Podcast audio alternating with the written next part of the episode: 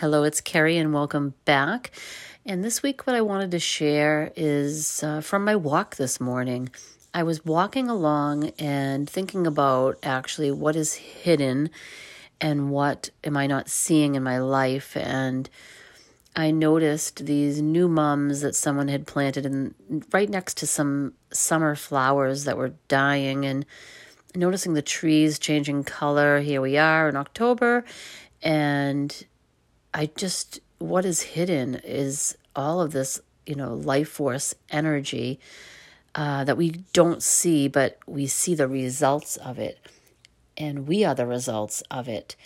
And, you know, a lot of times people are seeking proof of what we can't see, something we can't touch, or the intangible, and seeking proof of something. But, um, we are standing on it, and around us is all of this nature and life force energy around us and within us. And as we breathe and move through this life, and I started to think about that. What am I not seeing inside of me? Um, and what I heard clearly was my I need to see and embrace and remember my own ability to transform and to change. And you know, well, I'll just for an example, I I've been trying to change my diet and eating for health and vitality and uh, but there are some areas that I have had blinders on. And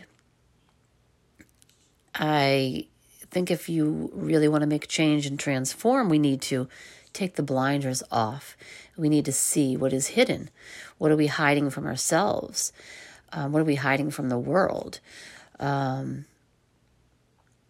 and to embrace that what is that what is you know what is in us that we are able to pull out of us at times, you know, when we need courage or perseverance or perseverance or creativity, we're able to draw these things out of us that sometimes we forget are there. We see them in other people, but we don't see them in ourselves.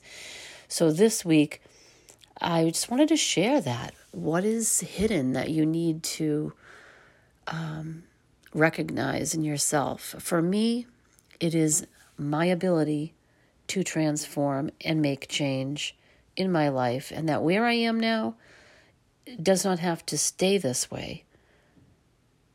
And it starts with me.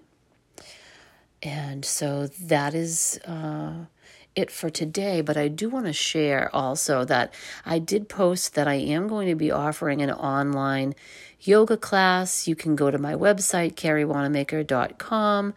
Um, and find out how to register for that. If you're interested in gentle yoga, meditation, um, I'll just leave that there if you are interested.